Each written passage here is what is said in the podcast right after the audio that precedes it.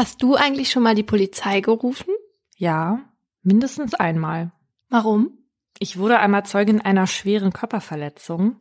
Ein Freund und ich haben von der gegenüberliegenden Straßenseite gesehen, wie zwei Schränke Mhm. einen schmächtigen Bekannten von uns wirklich umgenietet haben. Also ganz gezielt zu Boden gebracht haben, gegen den Kopf getreten, zwei oder dreimal. Oh Gott. Und der war ganz schlimm verletzt, der war auch nicht ansprechbar danach. Und ich sagte, das ging so schnell, dass niemand, also keiner von uns hätte reagieren können. Das waren drei Sekunden oder so.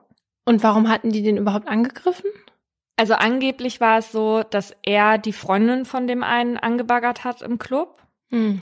Und er kannte die Clubbesitzer und die Türsteher und hat sich da wohl so ein bisschen in Sicherheit gewogen. Und dann haben die halt gewartet, bis er rausgegangen ist. Hm. Und dann haben die es ganz schnell gemacht. Und da musste ich auch vor Gericht aussagen. Und als du die Polizei gerufen hast, ähm, wie lange hat das dann gedauert, bis die gekommen sind? Das weiß ich nicht mehr. Ich war nämlich ein wenig alkoholisiert. Aber es hat nicht lange gedauert. Okay. Okay, ich glaube, ich habe in meinem Leben erst einmal die Polizei gerufen. Und zwar war ich da in Berlin, weil gegenüber von meiner Wohnung ein möchte gern Pavarotti auch nach 22 Uhr nicht aufhören wollte zu singen. Und es war wirklich so furchtbar, weil er wirklich gedacht hat, glaube ich, dass er ein Opernsänger ist, okay? Also es war diese, diese Art von Musik. Und das Beängstigende an der Geschichte war, dass ich erst mal zwei Minuten in der Warteschleife hing. Ja, wenn Leute mit solchen Notfällen da anrufen, wie du einen hattest, dann ist das auch kein Wunder, dass man zwei Minuten in der Warteschlange hängt. Okay, gut. Aber eine Ruhestörung ist ja nicht umsonst eine Ordnungswidrigkeit, ja? Naja, auf jeden Fall habe ich mir gedacht, krass, wenn man da anruft, ist man erst mal zwei Minuten in der Warteschleife, auch wenn man einen richtigen Notfall hätte. Nicht so wie du. Ja, und als dann schließlich doch irgendwann ein Beamter ranging und ich ihm dann eben von dieser Ruhestörung erzählte, habe ich natürlich auch bemerkt, wie kleinlich das ist, wenn man das dann mal ausspricht und äh, musste dann auch so ein bisschen lachen. Und dann als der Beamte, der hat dann auch durchs Telefon diesen Gesang gehört und musste halt auch voll lachen. Und dann meinte er so Also wir haben heute so viele Ruhestörungen, bis wir es zu Ihnen schaffen, hat er bestimmt schon aufgehört. Also wenn mein Nachbar jedes Mal die Polizei rufen würde, wenn ich in meiner Wohnung singe, dann hätte die Berliner Polizei nichts anderes zu tun und würde gar nicht anders 110 Telefon gehen. Aber du bist halt auch nicht so ein Pavarotti, weißt du, bei deiner Oh, wenn du Stimme. wüsstest. okay. Und damit herzlich willkommen zu Mordlust, einem True Crime Podcast von Funk, von ARD und ZDF. Wir reden hier über wahre Verbrechen und ihre Hintergründe. Mein Name ist Paulina Kraser. Und ich bin Laura Wohlers. In jeder Folge beleuchten wir ein spezielles Thema. Dazu erzählen wir zwei wahre Kriminalfälle nach, diskutieren die und sprechen auch mit ExpertInnen darüber. Wir reden hier manchmal auch ein bisschen lockerer miteinander. Das hat aber nichts mit einer fehlenden Ernsthaftigkeit zu tun. Das ist für uns so eine Art Comic Relief, damit wir zwischendurch auch mal durchatmen können. Das ist aber natürlich nie despektierlich gemeint. Heute geht's bei uns um Fälle, in denen PolizistInnen eine Rolle spielen.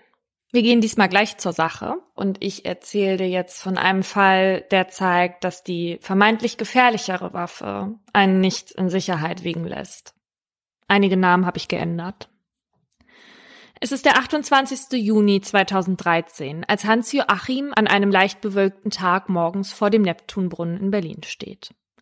Direkt neben dem Fernsehturm am Alexanderplatz sitzt der bärtige Neptun auf einer Muschel und lässt sich von Schlangen und Krokodilen mit Wasser bespeien. Ihm zu den Füßen sitzen vier Frauen mit nackter Brust am Beckenrand, während der Meeresgott, seinen Dreizack über die linke Schulter geworfen, in Richtung Rotes Rathaus guckt.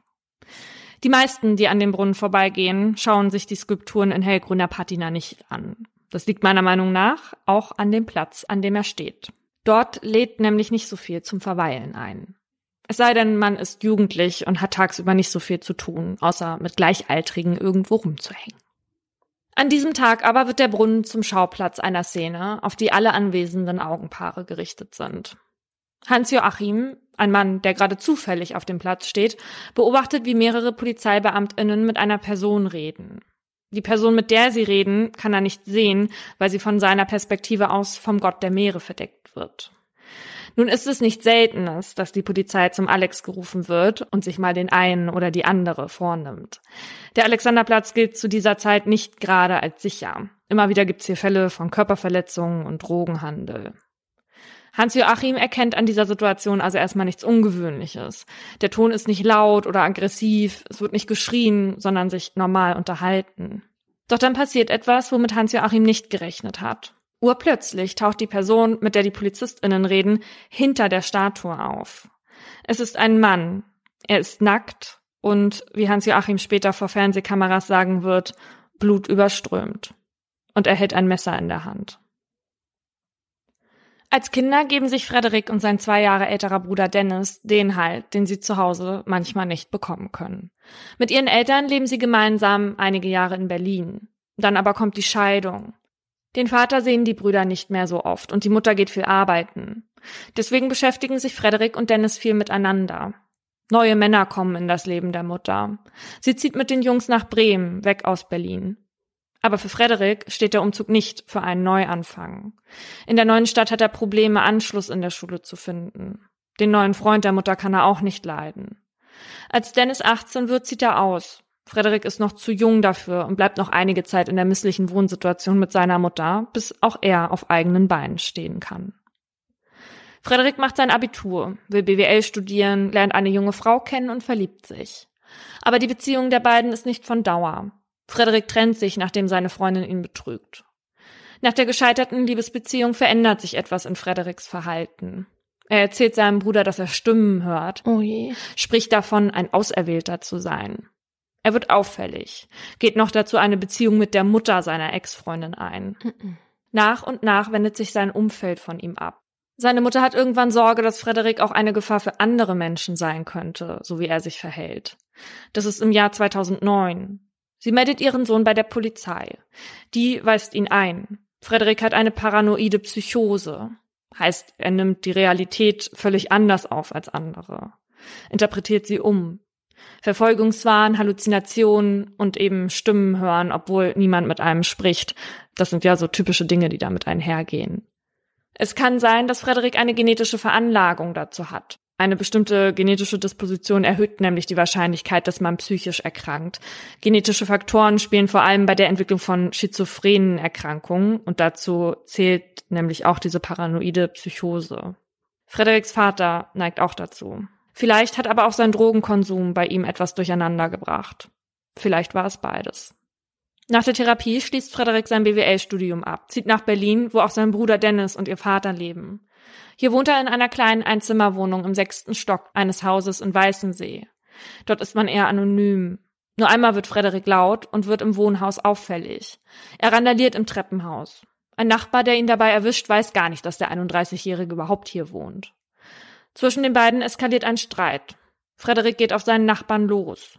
Dieser erstattet später Anzeige. In dieser Zeit ist Frederik oft aggressiv. Das bestätigt später die Staatsanwaltschaft und sein Vater. Zu der Mutter hat er in der Zeit wenig Kontakt. Der Streit zwischen den Nachbarn passiert einen Tag, bevor Frederik in den Neptunbrunnen am Alex steigt. Um circa halb zehn informiert jemand wegen der nackten Person im Brunnen den Wachschutz vom Roten Rathaus. Das liegt nicht weit entfernt. Der Mann, der dort gerade im Dienst ist, meldet sich bei der Polizei und macht sich dann selbst auf den Weg zum Neptunbrunnen, in dem Frederik immer noch bis zu den Waden im Wasser steht. Frederik schwafelt Zeug, was keinen Sinn ergibt. Ich bin der Messias, sagt er und ritzt sich währenddessen mit einer langen Klinge in die Haut. Oh Gott. Polizisten, Polizistinnen und Rettungssanitäter treffen ein und versammeln sich um den Brunnen. Aber nicht nur sie. Auch einige Schaulustige und Passantinnen sind inzwischen auf die Szene aufmerksam geworden. Darunter auch Hans Joachim, der von seiner Position erstmal nur die Polizistinnen sieht. Einer der Herumstehenden holt sein Handy raus und filmt. Ein Beamter nähert sich Frederik und steigt zu ihm in den Brunnen. Er redet auf ihn ein, Frederik aber lässt sich nicht auf ein Gespräch ein. Er reagiert gar nicht. Der Beamte steigt wieder aus dem Brunnen. Dafür versucht es jetzt ein anderer und geht im Wasser ein paar Schritte auf den nackten Frederik zu. Jetzt ist seine Aufmerksamkeit sehr wohl geweckt. Frederik sieht ihn an, bewegt sich auf den Polizisten zu. Jetzt erkennt auch Hans Joachim, mit wem die PolizistInnen die ganze Zeit geredet haben. Frederik tritt hinter der Statue hervor. Aus einem anderen Winkel fängt die Handykamera ein, was jetzt passiert. Als Frederik auf den Polizisten zugeht, das Messer immer noch in der Hand, schreit der Beamte Messer weg, Messer weg. Währenddessen macht er ein paar Schritte rückwärts in Richtung Brunnenrand. Dabei hat er die Waffe auf Frederik gerichtet. Dieser läuft weiter auf den Polizisten zu. Dann hört man einen Schuss. Er trifft Frederik in den Oberkörper. Der Polizist springt aus den Brunnen. Der Nackte bleibt stehen. Torke dann ein paar Schritte zurück und fällt um. Dann eilen mehrere Polizistinnen und Polizisten zu Frederik. Die Kamera zeigt zwar nicht in den Brunnen, aber man erkennt auch aus einiger Distanz, wie er strampelt und sich gegen die Beamtinnen wehrt. Dann wird er von ihnen an Händen und Füßen gepackt, hochgehoben und in einer ausgestreckten Position aus dem Brunnen getragen. Seine Klamotten liegen neben dem Brunnen. Turnschuhe, Jeans mit Gürtel und ein rot-weiß kariertes Hemd. Frederik stirbt. Hm. Sie können ihn nicht mehr retten. Die Todesursache war der Schuss durch die Lunge, nicht die Verletzungen, die er sich selbst zugefügt hatte. Die waren zwar tief, aber halt nicht lebensgefährlich. Bei der Obduktion kommt heraus, dass er zum Zeitpunkt des Todes unter Drogen stand. Sein Bruder Dennis hatte die Meldung, dass ein Nackter im Neptunbrunnen von einem Polizisten erschossen wurde, irgendwo auf einem Bildschirm gesehen. Niemals hätte er gedacht, dass der Nackte sein Bruder Frederik ist. Als sein Vater ihn anruft und Dennis sagt, was passiert ist, guckt er im Internet nach weiteren Meldungen.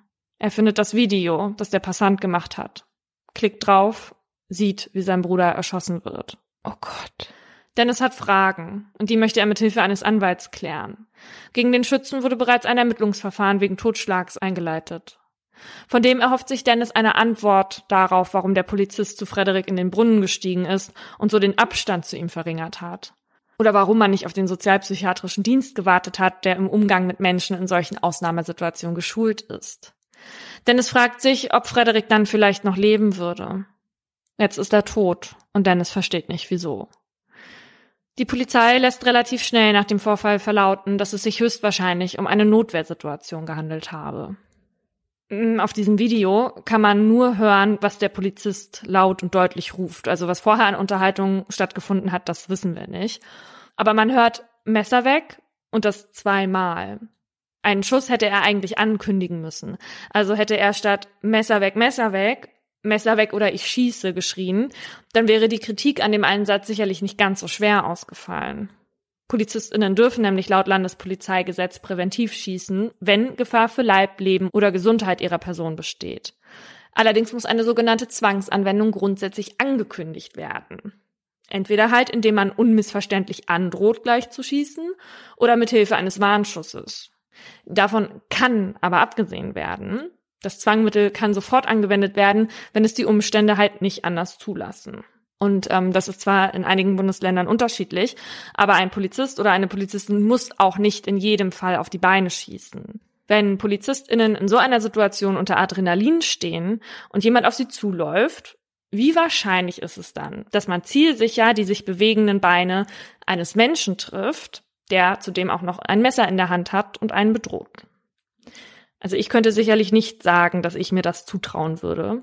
Und bei vielen PolizistInnen ist das ähnlich. Der Beamte, auf den Frederik geschossen hat, hat angegeben, dass er sich bedroht gefühlt hat. Er hatte keine Ahnung, wie Frederik reagieren würde oder was er überhaupt vorhatte. In den Brunnen gestiegen sei er, weil er Frederik beruhigen wollte. Und natürlich stellt sich hier auch die Frage, ob man der Polizei jetzt diesbezüglich einen Vorwurf machen kann. Hätten denn neun Beamtinnen dabei zusehen sollen, wie sich ein verwirrter, nackter Mann selbst verletzt? Bernd Grigoleit ist Professor für Einsatzlehre an der Hochschule für Wirtschaft und Recht in Berlin und bildet angehende Polizistinnen und Polizisten aus.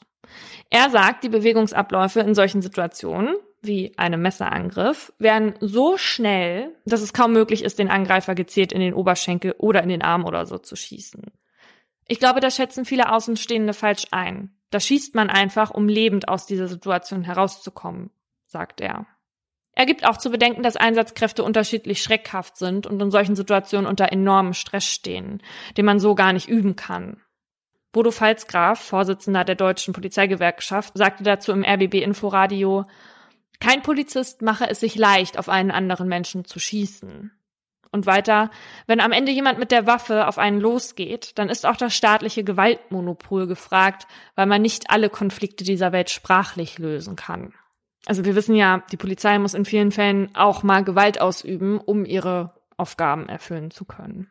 Trotzdem sind viele der Meinung, dass man den Schuss hätte vermeiden können. Ich habe auch mit dem Strafverteidiger Hubert Dreiling gesprochen, der damals Dennis vertreten hat. Und er hat mir gesagt, Frederik greift den Polizisten auf diesem Video nicht an. Er geht auf ihn zu. Was danach passiert wäre, das wissen wir nicht. Antworten auf seine Fragen wird Dennis wohl nie bekommen. Die Staatsanwaltschaft erhebt keine Anklage, weil sie nach ihren Ermittlungen zu der Auffassung gekommen ist, dass der Polizist rechtmäßig gehandelt hat. Dennis hätte einen Prozess gewollt, auch wenn dann rausgekommen wäre, dass alles richtig abgelaufen ist. Das hätte er akzeptiert. Dennis ist selbst Jurist. Aber er hat das Gefühl, dass der Schütze vom System geschützt wurde. Und deswegen legen er und sein Anwalt Beschwerde ein. Die scheitert aber. Das erinnert mich voll an meinen, an den Fall, den ich in Folge 13 erzählt habe. Ähm, auch jetzt, dass es halt nie zu Antworten gekommen ist für die Familie, weil es da letztendlich ja auch nie zu einem Verfahren gekommen ist. Hm. Die Fälle ähneln sich in einigen Sachen. Unter anderem waren ja beide psychisch erkrankt. Ja, aber bei Tennessee hatten die Polizisten ja viel häufiger geschossen und ihn ja auch insgesamt zwölfmal getroffen, bevor er dann zusammengebrochen ist. Es gibt eine Vermutung, woran das liegt, weil sie bei Tennessee möglicherweise Munition benutzt haben, die sie nicht mehr hätten benutzen dürfen. Und zwar heißt das, das fand ich nämlich eigentlich ganz interessant bei der Recherche, das heißt Vollmantelmunition. Und wenn diese Art von Kugel keinen Knochen trifft, ne, mhm. dann ist der Einfluss relativ gering, weil sie keine sogenannte hohe Mannstoppwirkung hat. Also die schießt quasi durch und richtet gar nicht so einen äh, großen Schaden an. Und übrigens, warum die das auch nicht mehr benutzen durften, ist nicht nur, weil man dann vielleicht auch so oft zielen musste, sondern weil die Munition meistens durchschlägt und dann halt auch die Menschen dahinter treffen kann. Ah, okay. Und deswegen benutzt man heute eigentlich ein Hohlspitzgeschoss weil das pilzt auf nach dem Eintritt in das Objekt. Also die bleibt dann auch im Menschen stecken und richtet dann aber einen großen Schaden an. Okay, und noch eine Frage. Also, der hat ihm ja in den Oberkörper geschossen und die Lunge getroffen, ja? Mhm. Wie viel Meter waren dann zwischen denen ungefähr, kann man das sagen? Oh, das ist aus dieser Videoperspektive natürlich schlecht auszumachen. Sieht aber echt aus, als wäre das nicht mal ein Meter, maximal eineinhalb Meter. Wenn überhaupt. Okay, also wenn man als Polizist jemandem in den Oberkörper schießt, dann nimmt man ja auf jeden Fall den Tod des Menschen in Kauf, weil unwahrscheinlich ist es dann ja nicht. Das mit den Beinen habe ich eben schon verstanden, wenn jemand sich bewegt auf mich zu und schnell und so, dass ich dann mich vielleicht äh, eventuell auch nicht imstande sehe, dann die Beine zu treffen in der, in dieser hitzigen Situation. Ja. Aber mittig auf den Oberkörper zu schießen von so einer kurzen Distanz, da bin ich natürlich wieder mal als Laie hier ähm, und rede hier. Aber das kommt mir auch schon wieder so ähm, unverhältnismäßig vor. Aber es gibt ja nicht so viele andere Bereiche im Körper, auf die man schießen kann. Nee, aber Schulter zum Beispiel hätte er schießen können. Ich weiß nicht, ob du, ich meine, dieser Mann bewegt sich ja auch, wenn er auf dich zugeht. Und ich, ehrlich gesagt, ich weiß nicht, inwiefern du da in der Lage bist, so genau gezielt zu schießen. Ich meine, das war ja kein Präzisionsschütze, sondern Streifenpolizist oder was weiß ich. Also ich hoffe, Streifenpolizistinnen sind auch imstande, aus eineinhalb Metern Entfernung zu zielen. Aber ich habe noch eine andere Frage. Du hast ja dieses Video gesehen. Sieht man da drauf, wie Frederik sich bewegt? Sind seine Bewegungen irgendwie wirr? Er bewegt sich nicht wirr, aber er bewegt sich sehr schnell. Ach so. Es ist sehr, sehr schnell. Also diese Videosequenz ist nicht lang und ich glaube, das ist eben, was viele auch unterschätzen. Dieser Mann geht rein, bewegt sich auf Frederik zu, Frederik sieht ihn an und läuft auf ihn zu und das sind halt eben nur ein paar Sekunden gewesen. Okay, weil bei Tennessee, ich habe das irgendwie mal ein bisschen damit verglichen, war das ja sehr langsam. Also das war hier definitiv nicht der Fall. Also kann man hier den Ablauf jetzt nicht so wirklich vergleichen. Okay. Frederik starb 2013 und in dem Jahr wurden acht Menschen in Deutschland durch PolizistInnen erschossen. Das entspricht auch so circa dem Durchschnitt der letzten Jahre. Und generell ist das ein niedriges Niveau. Aber unter diesen Fällen finden sich halt immer wieder welche, in denen sowohl die Polizei als auch psychisch Kranke involviert sind, die Hilfe brauchen. Der Sozialpsychiater Asmus Finzen geht in einem Interview mit der Taz davon aus, dass 70 Prozent der durch Polizei getöteten psychisch krank sind. 2009 wurde in Ohlsdorf ein 38-Jähriger erschossen, nachdem er in seiner Wohnung randalierte und die Nachbarn daraufhin die Polizei riefen. 2012 verletzten zwei Polizisten einen Mann in Berlin-Wedding lebensgefährlich, nachdem er mit einem Messer und einer Axt bewaffnet durch die Stadt gelaufen war. Und erst Anfang dieses Jahres starb Maria B. in Berlin-Friedrichshain, nachdem sie erst ihren Mitbewohner und dann einen Polizisten mit einem Messer bedroht hatte. Bei all diesen Fällen waren die Getöteten psychisch krank oder in einer psychischen Ausnahmesituation. Und oft wurde versäumt, den sozialpsychiatrischen Dienst oder das SEK zu rufen.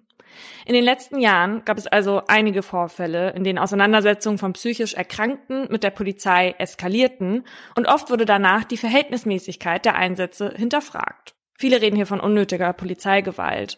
Immer wieder hieß es dann, hätte man es denn nicht auch ohne einen Schuss lösen können? Und bei den Fällen, die ich eben oben genannt habe, haben sich die erkrankten Menschen bewaffnet, weil sie offenbar davon ausgingen, bedroht zu werden.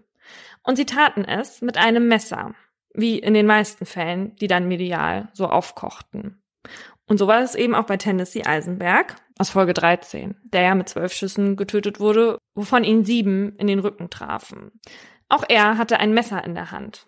Und wahrscheinlich liegt genau da der Knackpunkt, warum diese Fälle immer so kontrovers diskutiert werden. Nachdem wir die Folge damals mit Tennessee veröffentlicht hatten, hat uns ein Polizist geschrieben. Und er schrieb, ein Messerangreifer ist in einem Nahkampf nicht zu entwaffnen. Punkt. Bei einem Messerkampf gibt es immer zwei Verletzte. Keiner kommt da unverletzt raus. Er selbst sagt, er versucht natürlich immer nach dem Grundsatz der Verhältnismäßigkeit, Gebotenheit und Geeignetheit zu handeln, aber er stellt seine Gesundheit immer über die des Gegenübers. Und bei einem Messerangriff würde es eben nur zwei Möglichkeiten geben. Wegrennen oder Einsatz der Schusswaffe. Und wenn man nicht schießt, muss man die Lage statisch halten, die Sicherheit von anderen muss gewährleistet sein und man sollte das SEK anfordern. Das hat nämlich das nötige Equipment, um bewaffnete TäterInnen unschädlich zu machen. Also die sind dafür extra ausgebildet. Nun wurde bei dem Fall von Frederik aber eben nicht das SEK oder der sozialpsychiatrische Dienst gerufen, der auf psychische Notfälle spezialisiert ist, was sie schon hätten tun sollen. In der Zeit hätten sie Frederik auch versuchen können, auf Distanz zu halten. Und das soll hier laut Polizei aber nicht funktioniert haben, weil der Polizist durch den Beckenrand die Distanz eben nicht halten konnte. Also sie meinen, da war eben diese Hürde und deswegen konnte er nicht weiter weg. Mhm. Nun war die Kritik aber auch nicht, warum konnte er denn die Distanz nicht halten, nachdem er in den Brunnen gestiegen ist, sondern warum ist er denn überhaupt in den Brunnen gestiegen? Und manche stellten sich auch noch die Frage, ob er wirklich nicht hätte herausspringen können, nachdem Frederik auf ihn zuging. Mein Informant hat mir übrigens erzählt, dass in seiner Ausbildung das Video aus dem Neptunbrunnen gezeigt wurde, um zu analysieren, was man hätte anders machen sollen. Also in einigen Polizeikreisen soll das Vorgehen auch als fragwürdig angesehen werden. Er persönlich könne nicht sagen, was den Kollegen in dem Moment da geritten hat, sagt er. Hm. Weil PolizistInnen aber immer wieder in solche Situationen kommen, wurde von vielen Stellen gefordert, dass in der Ausbildung mehr auf den Umgang mit psychisch Erkrankten eingegangen wird. Mit ihnen muss man anders umgehen als mit den VerbrecherInnen, die sie aus dem Alltag so kennen. Sie haben andere Bedürfnisse und Angst und verfallen erst recht in Panik, wenn man sie dann auch noch auffordert, ihre Waffe abzulegen. Wenn Polizei und psychisch kranke Randalierer, sag ich jetzt mal, oder halt Menschen in so einer Ausnahmesituation aufeinandertreffen, dann prallen Welten aufeinander. Und die Polizei ist eben gar nicht dafür ausgebildet, so eine Lage zu deeskalieren. Und deswegen sollen PolizistInnen sensibilisiert werden, in solchen Fällen eben das SEK oder den sozialpsychiatrischen Dienst zu rufen, wenn es denn möglich ist. Und ja, wir wissen, dass die manchmal Zeit zum Anrücken brauchen, die die Polizei in einigen Fällen nicht hat. Aber das ist ja generell kein Grund, sie dann nicht zu rufen. In Vorbereitung auf diese Folge habe ich auch mit einem Polizisten gesprochen. Er arbeitet in Rheinland-Pfalz und hat mir erzählt, dass als Reaktion auf diese gehäuften Fälle äh, mit tödlichem Ausgang für psychisch Kranke Schulungen einberufen wurden. Und in denen wird halt eben gelehrt, wie man mit solchen Menschen umgeht. Und außerdem haben PolizistInnen ja auch in ihrem Studium das Fach Psychologie, wo es ja auch darum geht, die Verhaltensweisen in solchen Notsituationen zu verstehen. Hm. Wir reden jetzt hier gar nicht nur über den Schutz der Erschossenen, sondern das ist ja auch für die Polizistinnen selbst total wichtig, denn die müssen ja nachher mit dieser Konsequenz leben. Ja, klar. Die sie ja gar nicht gerne selbst herbeigerufen haben, sondern in die sie dann halt einfach reingeraten sind in dieser Eskalationslage. Und ich glaube natürlich, dass keiner leichtfertig irgendwie auf einen Menschen schießt und meistens bauen sich diese Situationen ja auch total schnell auf und da kann man noch und nöcher in der Theorie das vorher mal gelernt haben. In der Praxis ist es dann natürlich trotzdem anders. Aber wenn halt eben bekannt ist, dass das ein Problem ist, dann finde ich gut, dass jetzt von entsprechender Stelle da auch gegengesteuert wird. Ja. Weil ich glaube auch, dass keiner von einem Polizisten oder von einer Polizistin erwartet, dass die sich jetzt in Lebensgefahr begeben. Bei zwei Fällen, und einer davon war halt Frederik, war das auch so, dass sich die Eltern nachher bei den Schützen entschuldigt haben. Ja? Ja, also Frederiks Vater wusste ja, wie aggressiv er in der Zeit war und der hat ähm, nachher den Beamten ausrichten lassen oder selber gesagt, dass ihm das total leid tut. Hm. Ja, das ist wichtig, dass wir das nochmal betonen, dass es halt nicht so ist, dass jemand mit diesem, mit diesem Vorsatz in irgendeinen Einsatz geht, das ist ja klar. Ja, ja. Und dass man eben als Laie, wenn man irgendwo nur liest, wie das war, sich überhaupt nicht vorstellen kann, welche Angst man in der Situation wirklich haben kann, ja. Hm. Obwohl ja heute in beiden Fällen PolizistInnen involviert sind, sind unsere Fälle sehr verschieden. Paulina hat sich ja in ihrem Fall jetzt gerade mit Polizeigewalt beschäftigt und bei mir geht es gleich um die Gewalt gegen die Polizei. Deshalb werden wir jetzt an dieser Stelle eine Diskussion über Polizeigewalt einschieben und uns nach meinem Fall mit der Gewalt gegen PolizistInnen beschäftigen. Polizeigewalt ist nicht gleich Polizeigewalt. Wie du eben schon gesagt hast, ist es der Polizei natürlich erlaubt, unter gewissen Umständen Gewalt anzuwenden. Um ihre Aufgaben zu erfüllen. Genau, wenn sie nämlich nicht anders dafür sorgen kann, dass Regeln und Gesetze eingehalten und durchgesetzt werden. Dabei müssen sie, das wurde jetzt auch schon genannt, verhältnismäßig vorgehen. Nur so viel Gewalt anwenden wie nötig, aber so wenig wie möglich. Und dabei handelt es sich dann um die sogenannte rechtsmäßige Polizeigewalt. Und diese legitime Gewalt darf in Deutschland nur vom Staat ausgehen, weshalb man auch vom staatlichen Gewaltmonopol spricht. Rechtswidrig ist Polizeigewalt dann, wenn PolizistInnen nicht verhältnismäßig vorgehen. Ein Beispiel dafür, um zu verdeutlichen, welche Ausmaße rechtswidrige Polizeigewalt haben kann, ist der Fall Sven W. Der junge Mann hatte 2016 auf dem Kölner Christopher Street Day zwei Frauen bei einem Streit mit einem Mann geholfen, doch dann war die Situation außer Kontrolle geraten. Die Polizei kam dazu und nahm Sven W. fest. Laut seiner Aussage wurde er mit Kabelbindern gefesselt, geschlagen, getreten, homophob beleidigt Oh. und sieben Stunden in eine Arrestzelle gesperrt, aus der er dann schließlich nur mit Unterhose bekleidet entlassen wurde. Ein Arzt attestierte ihm nach dem Vorfall eine Schädelprellung, eine Verletzung am Handgelenk und Blutergüsse. Bei Facebook postete Sven W. Fotos von seinen Verletzungen und einen Text zu dem Vorfall. Angezeigt hat er die Polizisten nicht, doch kurze Zeit später bekam er eine Anzeige. Die Staatsanwaltschaft warf ihm nämlich vor, Polizisten verletzt und Widerstand geleistet zu haben. Sven wurde in zwei Instanzen freigesprochen und im Frühjahr 2019 entschuldigte sich sogar der Richter bei ihm und erklärte, dass er sich für das Verhalten des Staates schäme. Doch von der Polizei gab es keine Entschuldigung. Die beteiligten Beamten stehen weiterhin dazu, keine rechtswidrige Polizeigewalt angewandt zu haben, weshalb die Staatsanwaltschaft das Urteil erneut prüfen ließ. Letzten Monat, am 18. Februar 2020, bestätigte das Oberlandesgericht Köln dann die bisherigen zwei Freisprüche und erklärte, dass es nun zeitnah zu einer Strafverfolgung der beteiligten Polizisten kommen wird. Ich bin ein bisschen verwundert, dass da jetzt dem Opfer geglaubt wurde in diesem Fall, weil das ja auch nicht ganz so häufig vorkommt, wenn ein Polizist oder eine Polizistin auf der Anklagebank sitzt. Ja, das liegt wahrscheinlich unter anderem daran, dass halt eben eine Kollegin, also auch eine Polizistin, ausgesagt hatte. Die war nämlich bei dem Einsatz dabei und hat dann dieses brutale Vorgehen von ihren Kollegen dann vor Gericht geschildert. Und Fälle wie die von Sven B. sind keine Einzelfälle, wenn man den Untersuchungen von Bochumer Kriminologinnen folgt. Die ForscherInnen der Uni Bochum haben 2019 erstmals systematisch rechtswidrige Polizeigewalt in Deutschland untersucht.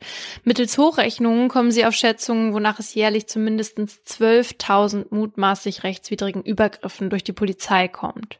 Das wären rund 10.000 mehr als die Zahl, die die Staatsanwaltschaften jährlich rausgeben. Oha. Für die Studie wurden 3375 Fragebögen von Betroffenen rechtswidriger Polizeigewalt ausgewertet und von den Befragten gaben 71 Prozent an, körperlich verletzt worden zu sein. Weil man kann natürlich auch verbal Gewalt erfahren. Jeder fünfte trug schwere Verletzungen wie Knochenbrüche, Gelenkverletzungen oder Verletzungen an Auge und Ohren davon.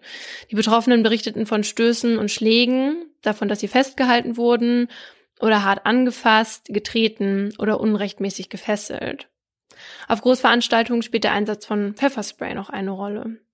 Aber dass Schusswaffen oder Elektroschocker eingesetzt wurden, passierte selten. Und das belegen auch die offiziellen Zahlen. Du hast es eben schon genannt. Jährlich werden circa acht Menschen von einer Polizeikugel tödlich verletzt. Dazu muss man aber sagen, da wird jetzt nicht zwischen rechtmäßiger und rechtswidriger Polizeigewalt äh, unterschieden. Mhm. Aber allein an der Zahl ist ja zu sehen, dass Fälle wie die von Frederick jetzt oder von Tennessee schon Einzelfälle sind. Und wendet die Polizei dann mal Gewalt an, sei sie rechtmäßig oder unrechtmäßig, dann gibt's ja oft ein Ermittlungsverfahren von der Staatsanwaltschaft. Und ein Blick auf deren Ergebnisse zeigt, dass die wenigsten von ihnen zur Verantwortung gezogen werden. Manche müssen es ja auch nicht, wenn sie das rechtmäßig angewandt haben. Aber gegen manche wird eben erst gar nicht ermittelt. Und bei den Fällen, bei denen die Staatsanwaltschaft Untersuchungen veranlasst, werden die Ermittlungen halt eben meist wieder eingestellt. 2017 liefen 2177 Ermittlungsverfahren wegen Gewaltdelikten von PolizistInnen. Davon wurden zwei Prozent angeklagt. Das heißt aber ja noch nicht, dass sie auch verurteilt wurden. Und das ist im Vergleich zum Durchschnitt unserer Bevölkerung sehr wenig. Denn gucken wir uns jetzt mal die Strafverfahren vom Jahr 2015 an. Da fällt auf, dass generell knapp 55 Prozent aller Strafverfahren eingestellt wurden. Also bei uns normalen BürgerInnen, sag ich jetzt mal. Aber bei Verfahren gegen die PolizistInnen waren es knapp 98 Prozent. Wow. Das geht auch aus der Studie der Universität Bochum hervor. Nun kann man sich diese hohen Zahlen der Einstellung ja auch so auslegen, dass sich die PolizistInnen eben nicht zu Schulden haben kommen lassen und sich hier in Deutschland besonders an die Gesetze halten. Fraglich. Aber wenn es dann doch mal zu einer Verurteilung kommt, dann fällt das Urteil unter Umständen auch sehr milde aus. Wie ein Beispiel aus dem Jahr 2008 zeigt, bei dem ein Mann in Brandenburg durch eine Polizeikugel getötet wurde. Am Silvesterabend 2008 wollen der Polizist Reinhard R. und seine Kollegen den gesuchten kleinen Kriminellen Dennis J. festnehmen. Diese Festnahme geht aber schief, sodass sich Dennis J. in sein Auto flüchten kann. Als der gerade losfahren will, schießt Reinhard R. achtmal aus kurzer Distanz auf ihn, auf seinen Oberkörper. Dennis J., der unbewaffnet war, stirbt noch an Ort und Stelle. Zwei Jahre später wird der Polizist Reinhard R wegen Totschlags verurteilt. Allerdings wird seine zweijährige Haftstrafe auf Bewährung ausgesetzt. Strafmildernd hatte der Richter den erheblichen Stress gewertet, den die Flucht von Dennis J. bei dem Angeklagten ausgelöst hatte. Der Kommissar sei außerdem dadurch bestraft, dass er seine Arbeit als Polizist verloren hat und damit seine Lebensperspektive zerstört sei, so der Richter. Aber auch der Polizeistatus wurde strafmildernd berücksichtigt. Als Polizist sei man extrem haftempfindlich. Im Falle einer Inhaftierung hätte sich Reinhard R. unter jenen einordnen müssen, die er sonst verfolgt hat, so der Richter. Mhm. Also gelten irgendwie schon andere Regeln für Polizistinnen vor Gericht. Nicht nur in der Ermittlung, sondern auch am Ende vor Gericht. Ja, auch im Gesetz tatsächlich. Aber dass es hier überhaupt zu einer Anklage gekommen ist, dieser Fall ist ja schon recht selten. Mein Informant, der ja nun selbst Polizist ist, sagt, dass seiner Meinung nach die Staatsanwaltschaft nur sehr ungern gegen die Polizei ermittelt, die ja Ermittlungsgehilfe der Staatsanwaltschaft ist. Und auch wenn es eine andere Strafverfolgungsbehörde ist, wäre es so, als würde man gegen eigene Kolleginnen ermitteln, meint er. Das heißt natürlich nicht, dass sie es grundsätzlich nicht machen, aber er meint eben nur sehr ungern, was er so mitbekommen hat. Seiner Meinung nach aber auch, weil die PolizistInnen eh schon einen schweren Job haben und bei ihnen Fehler auf der Arbeit auch schnell ein Karriereaus bedeuten könnten. War jetzt bei dir auch dann der Fall, ja. Mhm. Finde ich aber schon fraglich, dass man bei Leuten, die aufgrund eines Fehlverhaltens in ihrem Job, ihren Job verlieren, das dann als Strafmilderung ansieht. Also generell jetzt nicht nur bei PolizistInnen. Ja, was man vielleicht schon verstehen kann, auch wenn man das vielleicht ungerecht empfindet, ist dieses, ähm, dass PolizistInnen haftempfindlich sind. Ja. Natürlich sind die da nicht gerne gesehen, Gäste. Ja, also ich kann mir vorstellen, dass die bei manchen Häftlingen was ähnliches auslösen wie jemand, der jemanden vergewaltigt hat oder ein Kind missbraucht hat. Ja. Mein Informant meinte, dass er niemanden kennt, der ohne Grund, Zitat, jemanden auf die Fresse haut. Mhm. So sei das nicht. Aber wenn man angegriffen wird, dann müsse man sich auch verteidigen dürfen. Und wenn dann Aussage gegen Aussage stünde, dann meinen halt Polizeiinterne, dass eher den PolizistInnen geglaubt werden würde. Was ja jetzt auch eine Verzerrung der Objektivität begünstigen könnte, sag ich mal. Das ist vor allen Dingen problematisch, wenn man den Ansichten des Hamburger Strafverteidigers Uwe Meffert folgt. Der hat nämlich mal gegenüber dem Spiegel erklärt, dass er Polizeizeugen für die Zeugen mit dem größten Lügenpotenzial hält. Er sagt, der Gerichtssaal sei ein Ort, an dem der Polizeibeamte nur seinen Einsatz fortsetze und das möglichst angepasst an die Darstellung der Kameraden und bestimmt von einem taktischen Verhältnis zur Wahrheit. Ja, und dieser Zusammenhalt unter PolizistInnen ist ja so ein weiterer Punkt, warum Verfahren generell schwer sind, gegen die einzuleiten oder dann auch zur Anklage zu bringen. Mein Informant sagt, wenn wir uns schon nicht aufeinander verlassen können, auf wen denn dann? Seiner Meinung nach stünde die Polizei nämlich eh schon unter enormem Druck und unter ständiger Beobachtung. Und da wäre es schon nachvollziehbar, wenn man untereinander dicht halten würde und einen Kollegen oder eine Kollegin eher nicht anschwärzt. Auch weil man ja Gefahr läuft, dass man selbst mal auf eine wohlwollende Aussage der KollegInnen angewiesen ist, sagt er. Wohlwollende Aussage. Falschaussage. Beispiele für die Vertuschung im Kollegenkreis gab es in Deutschland schon einige. Einen davon stellen wir euch die nächsten Tage mal bei Instagram vor, auf Mordlust der Podcast. Übrigens bei dem Fall, den ich eben erzählt habe, wo der Mann von dem Polizisten erschossen wurde, da hatten Kollegen nachweislich den Todesschützen gedeckt. Sie hatten nämlich Falschaussagen gemacht und wurden dafür zu Geldstrafen äh, von einmal 10.800 und 8.400 Euro verurteilt.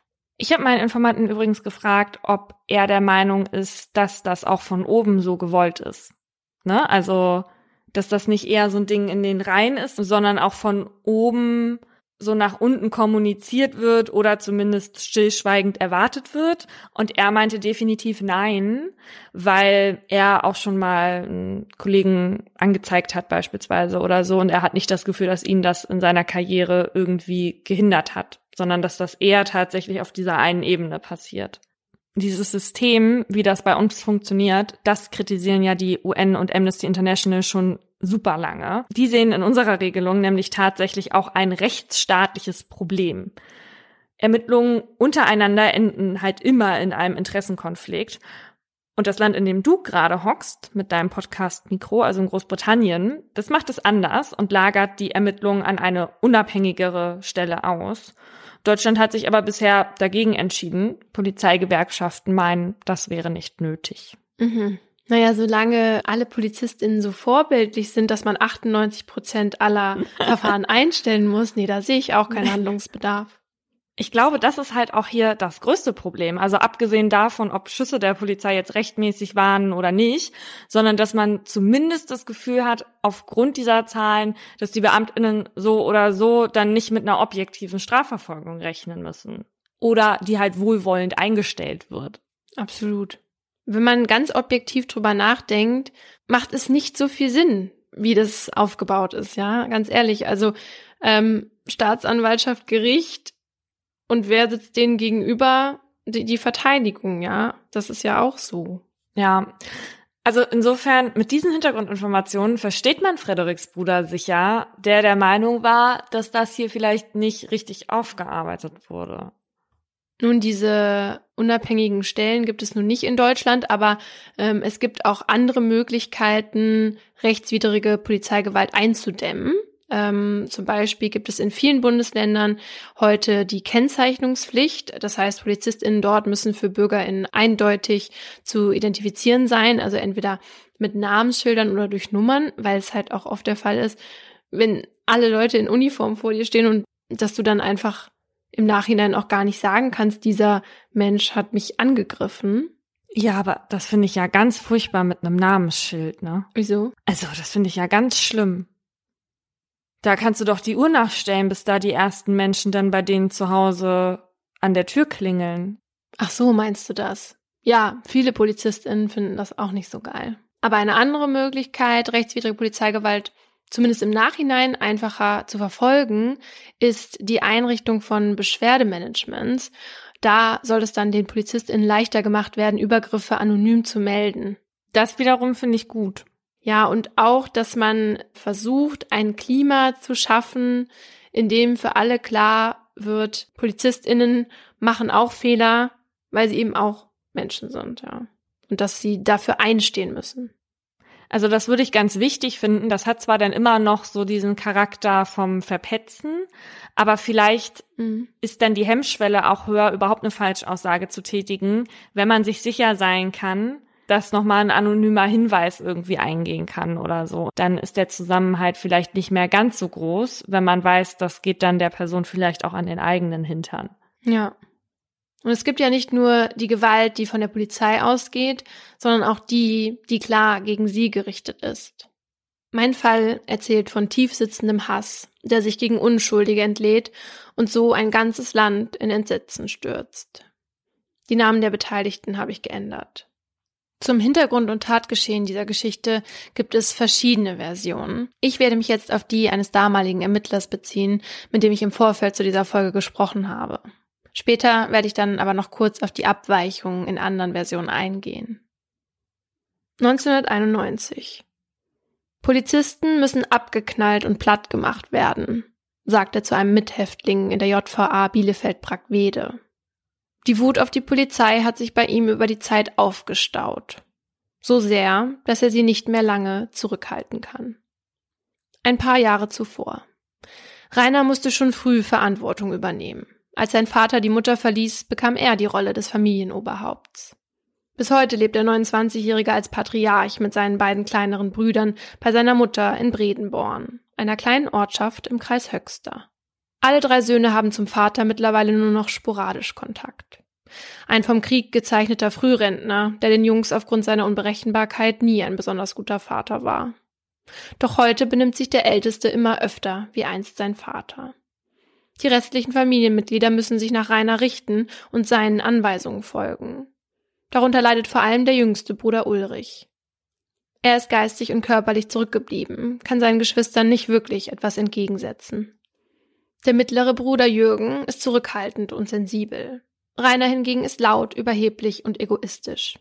Der gelernte Maschinenschlosser ist außerdem großer Waffenfan, hat auch einen Jagdschein. Fünf Jahre lang ging er jagen. Der Pächter des Jagdgebiets in Bredenborn nahm ihn immer wieder mit, weil Rainer für ihn Zäune und Hochsitze reparierte.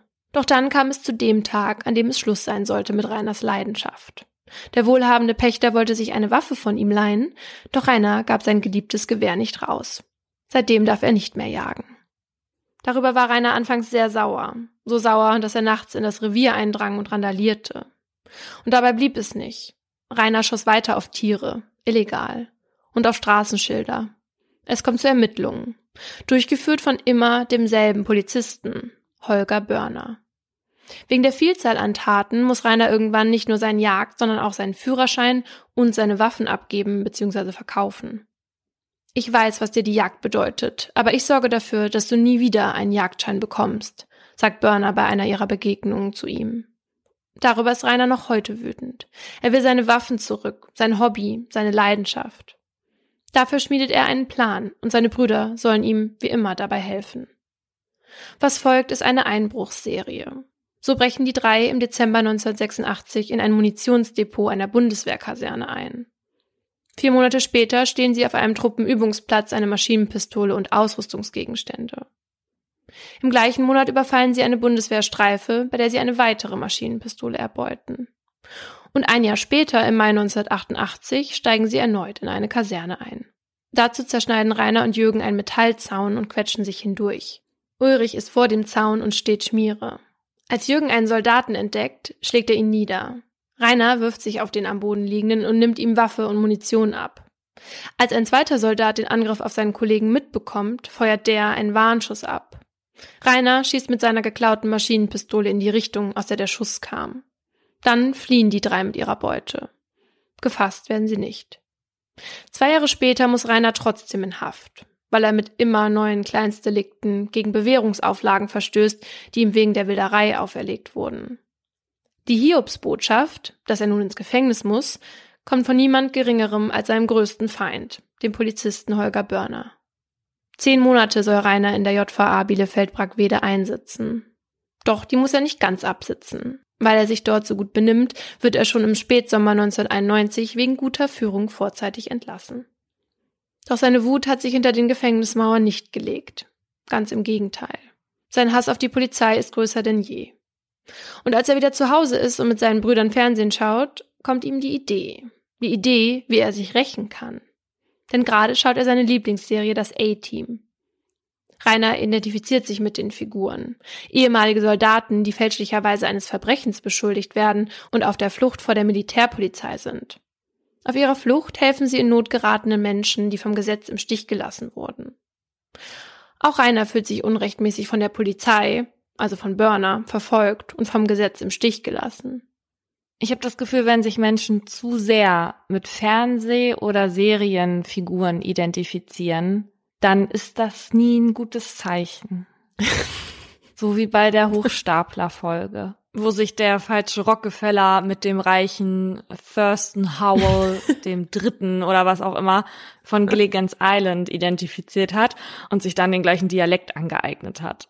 Hoffen wir mal, dass sich nicht so viele Menschen mit dem Hauptcharakter aus der Serie You identifizieren. Aber weiter. Was Rainer an dieser Serie außerdem reizt, ist die Waffengewalt, die dort zur Schau gestellt wird. In jeder Folge gibt es Schießereien mit den Bösen und am Ende gewinnt natürlich immer das A-Team. Das Böse wird verschrottet, so bezeichnen es die drei Brüder. Und das wünscht sich Rainer auch für die Person, die für ihn das Böse personifiziert. Rainer will Burner verschrotten, meint, er will ihn erschießen. Es soll aber wie ein Suizid aussehen, denkt er sich. Rainer will den Polizisten mit einer Dienstwaffe töten und ihm dann die eigene Waffe auf die Brust legen. Er weiß auch schon genau, welche Pistole er sich für diesen Plan besorgen muss. Eine Sig Sauer, denn dieses Modell trägt Burner bei sich.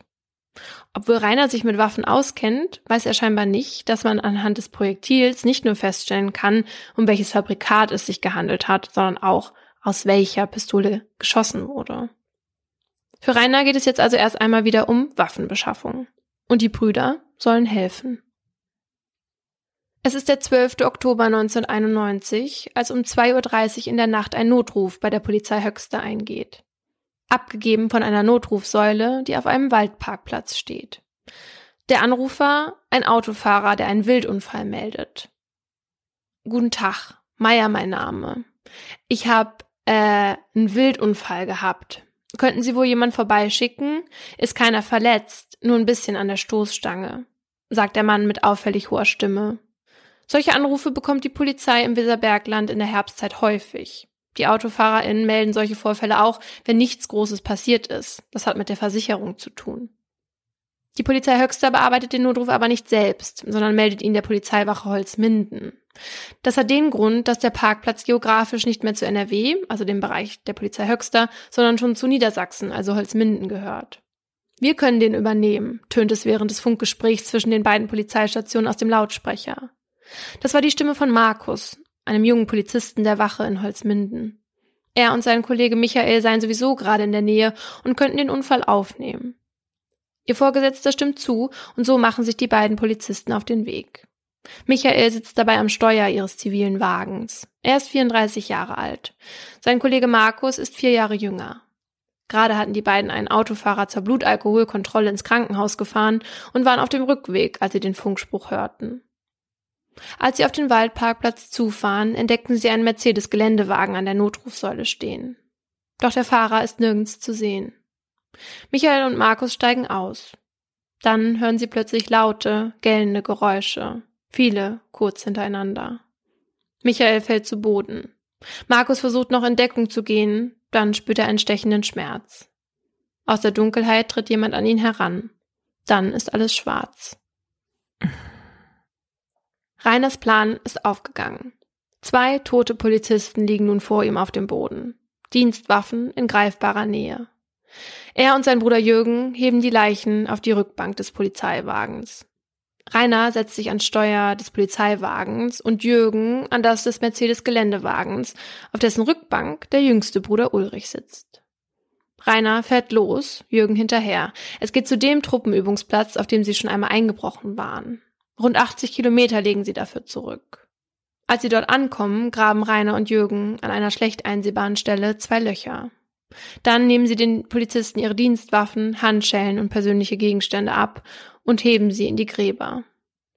Damit sie niemand entdeckt, schütten sie Erde auf die Leichen und legen Laub und Äste über den frisch umgegrabenen Boden. An einer anderen Stelle des Übungsplatzes stellen sie den Polizeiwagen ab und zünden ihn an. Kurze Zeit später brennt es lichterloh. Jetzt sind alle Beweise zerstört, denkt Rainer und macht sich mit seinen Brüdern auf den Heimweg. Zu Hause angekommen, sichtet er seine Beute. Da wird ihm klar, dass es sich bei den Dienstwaffen der Beamten nicht um Sig Sauer, sondern um Pistolen von Heckler und Koch handelt. Rainer ist geschockt. Mit diesen Waffen kann er Börner nicht töten und es dann nach einem Suizid aussehen lassen. Sein Plan ist gescheitert. Trotzdem behält er die Waffen der Getöteten. Schließlich liebt er Pistolen. Doch vorsichtshalber will er sie gut verstecken. Nicht in seinem üblichen Versteck zu Hause, sondern im Wald. Zusammen mit seinem Bruder Jürgen verstaut er die Dienstwaffen in einer grünen Regentonne, die im Waldboden eingelassen ist. Doch was jetzt? Rainer entscheidet sich dafür, erst einmal Gras über die Sache wachsen zu lassen, um dann einen neuen Angriff zu starten. Dann soll ein Polizist aus NRW umgebracht werden. Die Polizei aus Niedersachsen hat ja scheinbar andere Dienstwaffen als die aus Höxter. Als sich Markus und Michael nach dem Wildunfall nicht direkt melden, ist ihr Vorgesetzter zunächst nicht besorgt. Die werden wohl außerhalb des Autos mit der Aufnahme des Unfalls beschäftigt sein, denkt er. Eine andere Erklärung für das Ignorieren der Funksprüche könnte aber auch der schlechte Empfang sein, der in der Gegend herrscht.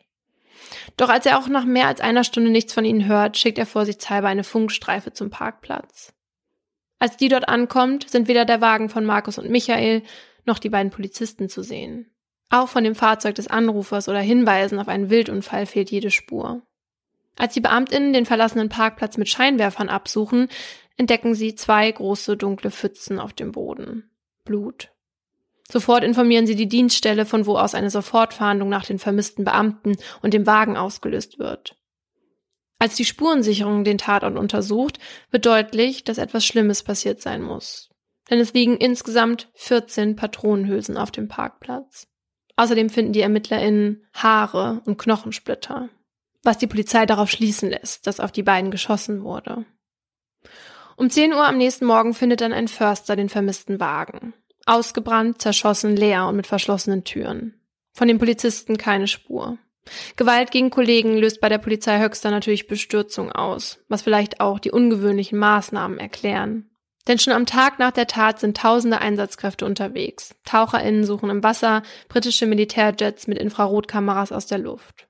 Auch die Öffentlichkeit wurde mittlerweile eingeschaltet. Medien berichten und viele Deutsche haben Angst vor einer weiteren Terrorserie wie die der RAF.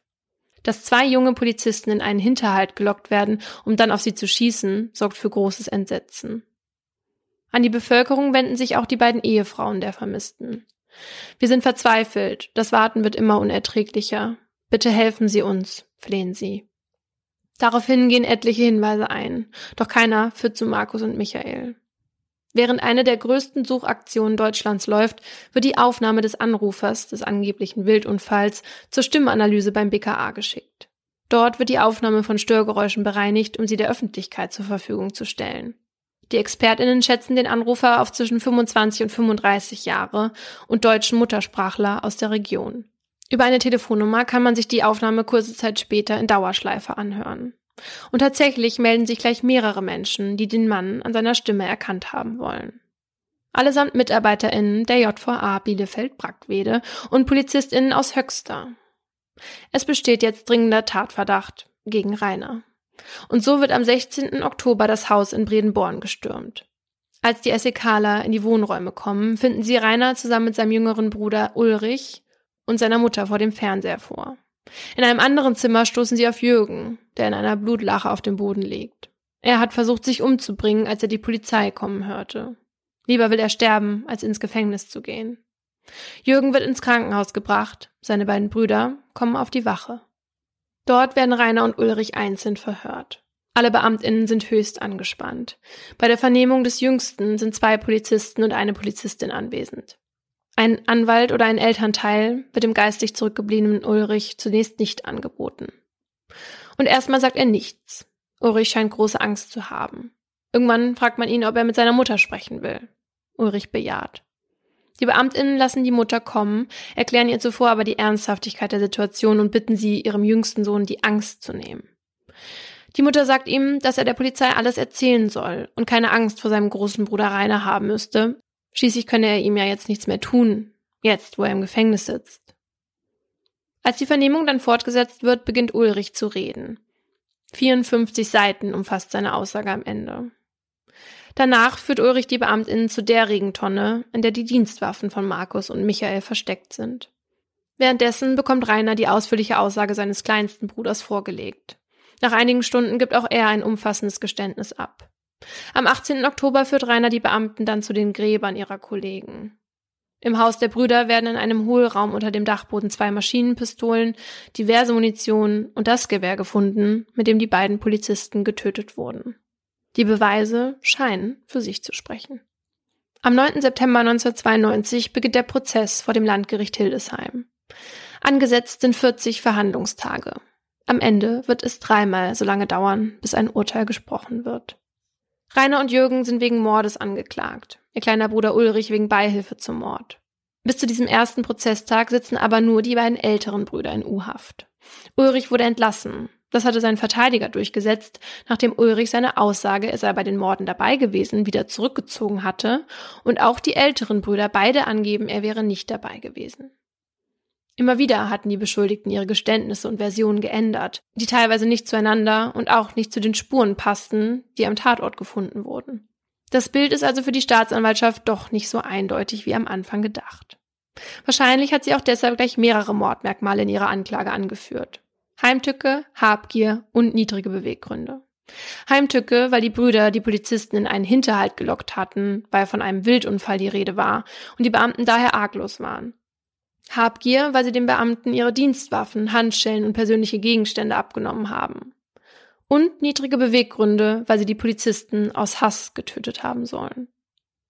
Am ersten Prozesstag versucht Ulrich immer wieder Blickkontakt mit seinen älteren Brüdern aufzunehmen, doch die ignorieren ihn.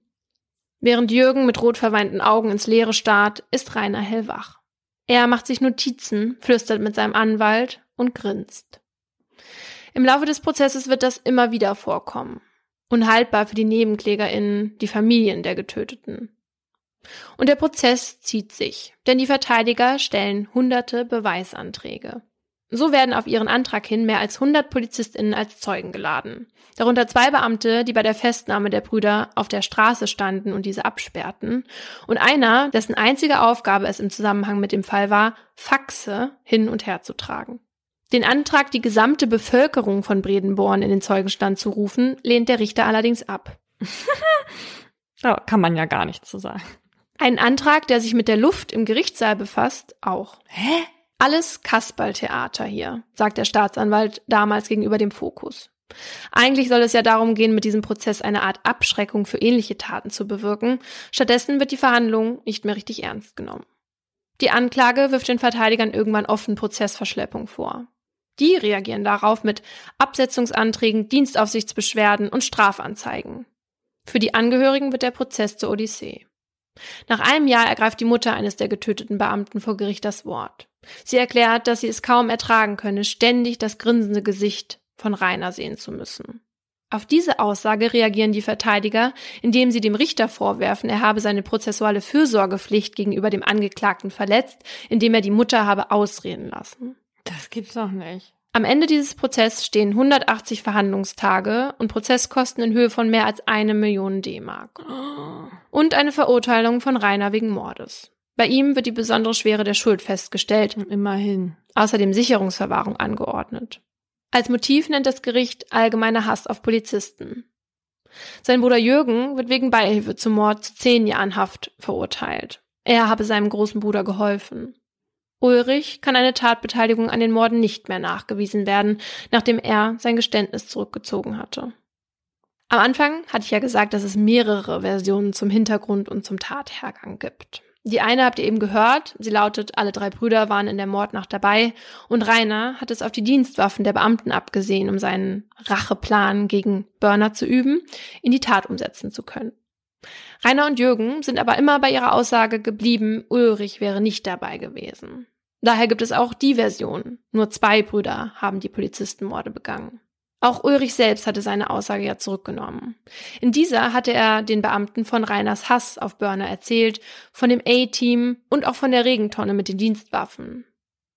Der Verteidiger von Ulrich hat es vor Gericht so präsentiert, als hätten die Polizisten, die Ulrich damals vernommen hatten, ihn unter Druck gesetzt und ihm das Geständnis in den Mund gelegt. So wurde vor Gericht alles, was Ulrich gesagt hat, auch das Motiv der Rache an Börner, in Zweifel gezogen und durch das Motiv des allgemeinen Hass gegen Polizisten überlagert. Zum 25. Todestag der beiden Polizisten hat sich dann einer der ehemaligen Ermittler, der Ulrich vernommen hat, an die Öffentlichkeit gewandt. Er steht bis heute zu seiner Aussage und geht auch immer noch davon aus, dass Ulrich ihm gegenüber damals in der Vernehmung die Wahrheit gesagt hat dass er bei dem Mord dabei war. Und der Plan, die Polizisten umzubringen, um an ihre Dienstwaffen zu kommen, die primäre Motivation war. Und der allgemeine Hass gegen Polizisten nur zweitrangig. Letztendlich kann man also nicht sicher sagen, ob Ulrich bei dem Mord anwesend war oder nicht und ob nun der allgemeine Hass auf Polizisten tatsächlich das einzige Motiv war oder nicht doch auch der Plan, an die Dienstwaffen zu kommen, um sich an Burner zu rächen. Was man aber mit Sicherheit sagen kann, ist, dass bei all den Spekulationen und dem Irrsinn, der da im Gerichtssaal stattgefunden hat, in den Hintergrund rückte, worum es eigentlich ging. Nämlich um Polizistenhasser, die zwei unschuldige Beamten töteten und dadurch zwei Frauen ihre Ehemänner und Kindern ihre Väter nahmen. Das muss ja für den Burner auch eine totale Belastung gewesen sein, dass jemand, der das eigentlich auf ihn abgesehen hat, dann Kollegen deswegen tötet. Ja. Und es war ja wirklich so, dass dieser Notruf da ausgegangen ist und es hätte ja jeder kommen können. Mhm. Also es war auch so willkürlich, welche PolizistInnen dann ja. am Ende kommen. Was ja oft bei Hass auf PolizistInnen so ist, dass sich das eher gegen die Uniform richtet und gar nicht gegen die Person, die da drin steckt. Und dann ist es denen auch egal, wen sie dann am Ende erwischen oder verletzen ja. oder gegen wen sie da gewalttätig werden. Hauptsache ist es jemand in dieser Uniform.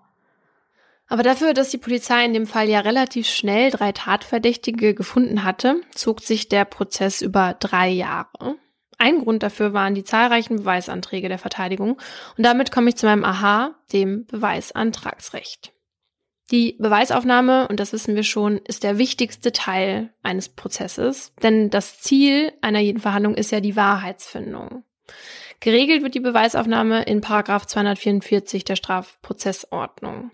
Dabei wird die vollständige Aufklärung theoretisch auf zweifache Weise gesichert. Einmal durch die Amtsaufklärungspflicht, die vom Gericht fordert, die Beweisaufnahme auf alle Tatsachen und Beweismittel zu erstrecken, die für die Entscheidung von Bedeutung sind. Und einmal durch die Möglichkeit der Prozessbeteiligten Beweisanträge zu stellen. Mit diesen Anträgen können sie das Gericht nämlich dazu zwingen, über die eigene Aufklärungspflicht hinaus Beweise zu erheben. Beweisanträge stellen kann nicht nur die Staatsanwaltschaft und die Verteidigung, sondern auch NebenklägerInnen. Besonders wichtig ist es aber logischerweise für die Verteidigung, weil sie so die Möglichkeit hat, Beweismittel, von denen sie sich eine Stärkung ihrer Strategie versprechen, in den Prozess einzuführen. In jedem Antrag muss dann eine Beweisbehauptung und ein Beweismittel benannt werden. Ein Beispiel. Die Beweisbehauptung ist, dass Angeklagter Meier zur Tatzeit nicht am Tatort war, sondern in der Wohnung seiner Eltern. Das Beweismittel ist dann die Vernehmung der Eltern als Zeugen. Dabei muss dem Antrag zu entnehmen sein, weshalb gerade dieses Beweismittel die behauptete Tatsache belegen kann. Also warum die Eltern belegen können, dass der Angeklagte zu einer bestimmten Zeit, nämlich der Tatzeit, bei ihnen war. Neben Zeugen können auch Sachverständige, Urkunden und der sogenannte Augenschein Beweismittel sein. Augenschein meint beispielsweise die Besichtigung eines Tatorts oder das Ansehen von Lichtbildern. Im Fall der Polizistenmorde wurde dieses Recht auf Beweisanträge von einigen Verteidigern ausgenutzt. Und der Vorsitzende Richter hat viele ihrer Anträge zugelassen, auch wenn sie zur Wahrheitsfindung nicht wirklich beigetragen haben. Und zwar deshalb, um den Verteidigern nach Ende des Prozesses nicht die Möglichkeit zu geben, aus dem Grund einer Antragsablehnung in Revision gehen zu können. Doch geholfen hat dies eigentlich niemandem, nicht den Verteidigern und schon gar nicht der Wahrheitsfindung oder den Angehörigen, die einen dreijährigen Prozess über sich haben ergehen lassen müssen. Nach dem Fall hat sich dann nicht nur die Presse gefragt, warum teils absurde Anträge stattgegeben werden dürfen. Auch Landtag und Richterbund hatten sich mit der Frage beschäftigt, wie man Ermittlungen und Strafverfahren schneller über die Bühne bringen könnte. Und bis heute hat sich das Beweisantragsrecht tatsächlich nicht nur einmal geändert, weil Strafgerichte und Staatsanwaltschaften Änderungen der Strafprozessordnung forderten. In den letzten drei Jahren gab es sogar gleich zwei Reformen. Also wann darf ein Beweisantrag heute abgelehnt werden? Beispielsweise dann, wenn die Erhebung des Beweises bedeutungslos für die Wahrheitsfindung ist. Klingt erstmal logisch. Aber das gilt auch für Behauptungen, die zwar bei der Beweisführung eine Rolle spielen können, aber am Ergebnis der Beweiswürdigung nichts ändern würden, weil das Gericht den Schluss, den der Antragsteller oder die Antragstellerin aus der Tatsache ziehen will, nicht zieht. Ein Beispiel. Dem Angeklagten Müller wird vorgeworfen, seine Freundin geschlagen zu haben. Die Staatsanwaltschaft beantragt die Vernehmung einer Ex-Freundin des Angeklagten, die aussagen kann, dass auch sie von dem Angeklagten geschlagen wurde. Diesen Antrag kann das Gericht wegen Bedeutungslosigkeit ablehnen, weil das Gericht das frühere Verhalten des Angeklagten nicht unbedingt als Indiz bei der Klärung der aktuellen Frage verwenden muss. Nach dem Motto, weil er es einmal getan hat, muss es nicht sein, dass er es auch wieder getan hat. Das Gericht kann einen Antrag auch dann ablehnen, wenn sich die Beweisbehauptung mit dem benannten Beweismittel gar nicht erheben lässt, zum Beispiel mit dem Beweismittel Lügendetektor. Der wird vom Gericht nämlich als völlig ungeeignet angesehen. Warum auch immer ein Antrag abgelehnt wird, es braucht immer einen förmlichen Gerichtsbeschluss. Das heißt, dass der Vorsitzende Richter oder die Richterin nicht einfach alleine entscheiden kann. Das kann er oder sie nur, wenn es sich um Anträge handelt, die einzig und allein der Verfahrensverschleppung dienen sogenannte Scheinbeweisanträge. Das heißt, wenn Anträge nur gestellt werden, um den Prozess zu verzögern und das Gericht das erkennt. Würde der Fall der Polizistenmorde heute stattfinden, hätte es das Gericht auf jeden Fall einfacher, die Anträge abzulehnen. Außerdem könnte der Richter oder die Richterin heute auch eine Frist für Beweisanträge aussprechen, um eine Verschleppung zu verhindern. Aber zu absichtlichen Verzögerungen kommt es heute trotz Beweisantragsrechtsreform immer noch. So wurde zum Beispiel auch der Verteidigung im Koblenzer Mammutprozess gegen mutmaßlich Rechtsradikale vom Aktionsbüro Mittelrhein Verschleppung vorgeworfen. Dort waren nämlich an 337 Verhandlungstagen in fast fünf Jahren 500 Befangenheitsanträge, mehr als 240 Beweisanträge und 400 Anträge zum Verfahrensablauf gestellt worden. Der Prozess platzte schließlich, weil der Vorsitzende Richter in Rente ging und nicht mehr konnte. Er ist vor Erschöpfung einfach umgefallen. ja. Und ein Ersatz konnte auch nicht mehr gefunden werden. Das Verfahren wurde zunächst ausgesetzt, dann aber ganz eingestellt. Die Staatsanwaltschaft legte aber dagegen Beschwerde ein und bekam Recht. Die Begründung des Gerichts war, dass eben weder das Gericht noch die Staatsanwaltschaft für die Verzögerung irgendwas konnte, sondern ja eben nur die Verteidiger. Und am 26. Februar 2019 wurde das Verfahren also wieder aufgenommen. Ja, richtig so. Weitere Einschränkungen beim Beweisantragsrecht sollte es laut den meisten VerteidigerInnen aber nicht geben. Sie fürchten dadurch nämlich Einschnitte bei den beschuldigten Rechten. Denn man muss ja bedenken, dass nur weil das Gericht vermutet, dass es sich um eine Verzögerungstaktik handelt, es nicht unbedingt eine sein muss. Ja, das ist richtig. Mit dem Polizisten, mit dem ich für die Folge telefoniert habe, habe ich auch über Gewalt gegen die Polizei gesprochen. Und er hat mir erzählt, dass er besonders vor unvermittelten Angriffen Angst hat. Und so einer war das ja in meinem Fall hier. Wenn man sich das mal vorstellt, diese beiden Polizisten dachten halt, die kommen dahin, mhm. um diesen Wildunfall aufzunehmen. Also so eine ganz normale Diensttätigkeit, die die da im Weserbergland scheinbar öfters haben. Und dann sich noch nicht mal wehren zu können. Mhm. Naja, vor allem, wenn man weiß, dass es völlig egal ist, wen das jetzt gerade trifft, sondern dass du nur Zielscheibe wegen deines Jobs bist. Genau.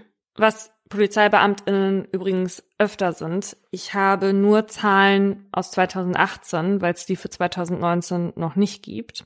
Aber 2018 wurden 79.164 Mal PolizistInnen Opfer einer Gewalttat. Darunter waren 15 Mal versuchter Mord und 35 Mal versuchter Totschlag. Taten an sich gab es übrigens nur knapp halb so viele, weil sich eine Tat oft gegen mehrere richtet. Wenn wir die Zahl jetzt so hören, dann kann man ja schon in Sorge geraten, mit wie viel Gewalt die Polizei täglich zurechtkommen muss. Und das muss sie auch, keine Frage. Aber bei den Zahlen muss man ein bisschen vorsichtig sein. Denn dem polizeilichen Kriminalstatistikschlüssel kann man entnehmen, dass unter Gewalt gegen Polizeivollzugsbeamte, so heißt das da, Auch Nötigung, Bedrohung und Widerstand gegen Vollstreckungsbeamte und gleichstehende Personen gehören. Tätlicher Angriff auf Vollstreckungsbeamtinnen und gleichstehende Personen fällt auch darunter. Und daran gibt's Kritik. Denn wenn jetzt beispielsweise bei einer Demo ein Polizist oder eine Polizistin jemanden grob anfasst, um ihn oder sie davon abzuhalten, irgendwo lang zu laufen oder so, und die Person wehrt sich dann in dem Gefecht, indem sie versucht, den Beamten oder die Beamtin von sich wegzuschubsen, dann zählt das auch schon als eine solcher Gewalttaten mit rein.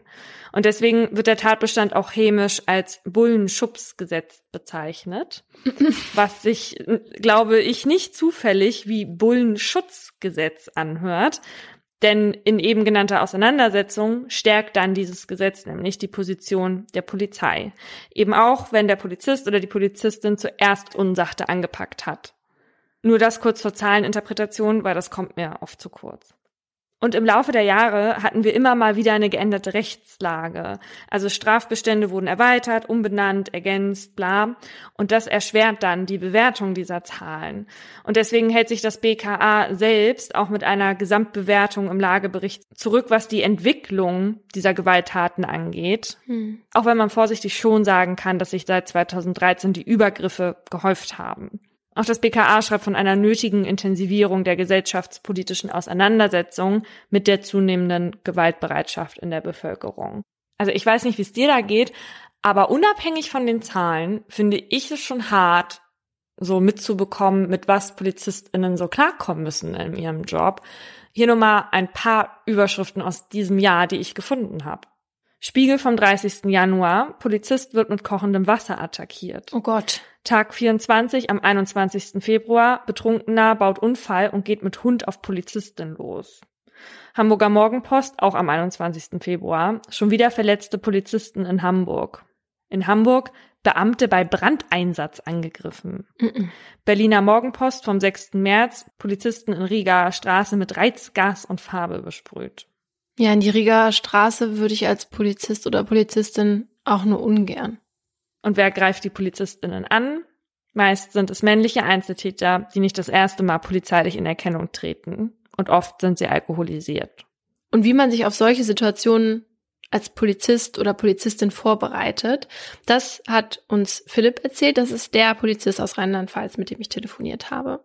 Da gibt es beispielsweise äh, Trainings, wo man in, in äh, Vollausstattung unvermittelt angegriffen wird und darauf reagieren muss. Und selbst in dieser behüteten Situation ist es ähm, sehr unangenehm und sehr ähm, überfordernd, dieser Angriff, wenn er eben so unvermittelt kommt. Aber ich denke, das ist tatsächlich immer noch die beste Möglichkeit, sich auf sowas vorzubereiten. Ja, und äh, zuletzt wird natürlich auch viel über Videos und Fallbeispiele gearbeitet. Ähm, Eigensicherung ist immer ein sehr präsentes Thema, was auch oft wieder aufgegriffen wird mit aktuellen Fällen beispielsweise eben, wo mal ähm, Kollegen verletzt wurden oder ähm, wo eben auch vielleicht Fehler auf Seiten der Eigensicherung oder ähnliches passiert sind. Und natürlich ist so eine Vorbereitung auf der Polizeischule wichtig, aber wenn es einem dann im Dienst wirklich passiert, dann stelle ich mir den Umgang damit oder das Weiterarbeiten danach auch sehr schwierig vor. Deshalb wollte ich von Philipp noch wissen, welche Hilfe die PolizistInnen da bekommen. Ja, also wenn es natürlich ganz extrem wird, ähm, und wirklich dann Fälle passieren, wo man alleine nicht mehr klarkommt, da gibt's äh, auf jeden Fall Hilfsangebote aus psychologischer und seelsorgerischer Sicht. Das erste Mittel ist natürlich auch immer das Gespräch mit den Kollegen. Ich meine, man ist in so einer Situation in der Regel nicht alleine. Ist mindestens mal noch ein Streifenpartner da, wenn nicht sogar eine zweite oder dritte Streife noch, die die Situation ja auch mitbekommen hat. In den Gesprächen mit den KollegInnen, so hat es mir Philipp noch gesagt, geht es dann auch darum, dass einem klar wird, dass man nicht als Mensch gemeint war, sondern die Gewalt in der Regel gegen die Uniform und gegen den Staat gerichtet war. Aber um Hass, den dann die Einzelnen haben, gegen die Polizei vorzubeugen, ist es wichtig, dass PolizistInnen auch eben als Menschen wahrgenommen werden. Und bei meiner Recherche zu dem Thema bin ich auf die Facebook-Seite Polizist gleich Mensch gestoßen. Und die wird betrieben von mehreren PolizistInnen und ähm, dort wird über ihren Beruf und ihren Alltag aufgeklärt. Und einer der Administratoren, Markus Vogt, hat mir erklärt, dass die Idee zu der Seite kam, um eine Lücke zu schließen. Und zwar gibt es ja mittlerweile viele offizielle Polizeiseiten im Internet, Die müssen sich aber an bestimmte Regeln halten.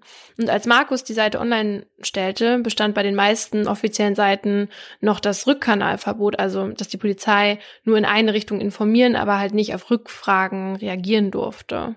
Und Markus Ziel war es eben von Anfang an zu reagieren und so Bürgernähe, Diskussion auf Augenhöhe und Information zu bieten. Und mittlerweile ist die Facebook-Seite zur größten deutschsprachigen nicht offiziellen Polizeiseite geworden. Er möchte den Mensch in der Uniform zeigen, was er denkt und fühlt und welche Ziele und Wünsche er hat. Und auf dieser Seite können halt deshalb BeamtInnen Beiträge posten und auch ihre Meinung sagen und ähm, aber auch BürgerInnen können ihre Erfahrungen mit der Polizei veröffentlichen und damit auch zur Diskussion anregen. Und ich fand das halt ganz cool, da so durchzuscrollen, weil man ja wirklich den Alltag von PolizistInnen nicht kennt und auch nicht unbedingt weiß, wie sie denken und wie sie fühlen, was weiß ich, weil sie im Dienst ja schon neutral sein müssen und äh, natürlich da auch nicht ihre Meinung äußern. Und da geht es eben schon. Ich finde das auch immer super, wenn die Polizei 24 Stunden lang twittert. Diese ganzen Einsätze, wo du auch so siehst, oh mein Gott, ja, das müssen die auch alles. Die müssen sich auch mit mhm. den Anrufen beschäftigen von dem Opernsängern gegenüber und zur Not dann da anrücken. Ja, ich glaube, dass das ein Problem ist, dass man PolizistInnen teilweise unterbewusst diese Macht sowieso zuschreibt. Ne? Und dass man dann denkt, ja, mit diesen Anfeindungen, mit denen die täglich zu tun haben, damit müssen sie erstens rechnen und dann kommen solche Sprüche halt wie ja, Augen auf bei der Berufswahl oder so. Hm. Und zweitens, dass man das dann nicht so ernst nimmt, weil man sie selbst in diese erhobene Position hebt und denkt, na ja, die werden damit schon irgendwie klarkommen. Deswegen fand ich es auch so interessant, jetzt für die Vorbereitung zu der Folge mit Polizisten zu sprechen und auch von ihnen zu hören, wie das dann ist, dann in, in so einem Einsatz, ja.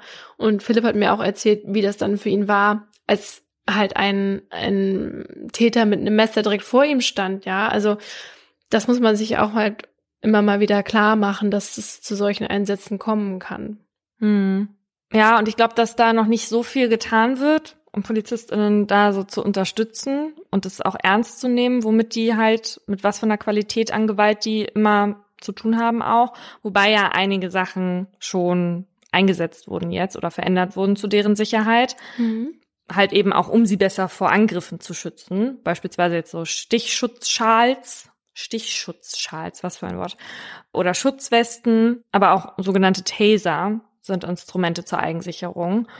Und diese Abschreckungswirkung alleine bei den Tasern war in den ersten Tests schon so groß, dass das oft schon gereicht hat, wenn die diese Elektrowaffe einfach nur gezeigt haben. Mhm. Ja, und dann kam es eben gar nicht erst zu so einer Eskalation. Und eine weitere Maßnahme ist ja die Bodycam.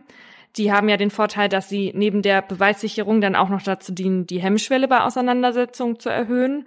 Und zwar auf beiden Seiten. Auch ich habe mir von zwei Polizisten sagen lassen, dass einige KollegInnen dann doch auch eher zurückhaltender in so eine Auseinandersetzung gehen und auf ihre Sprache beispielsweise aufpassen, sobald die Kamera eingeschaltet ist.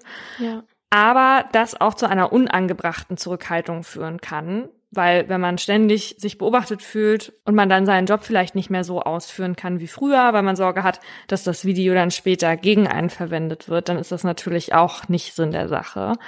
Aber was man so bisher gelesen hat, habe ich so wahrgenommen, dass die Polizei weitestgehend jetzt erste positive Tests und Erfahrungen mit den Bodycams gemacht hat.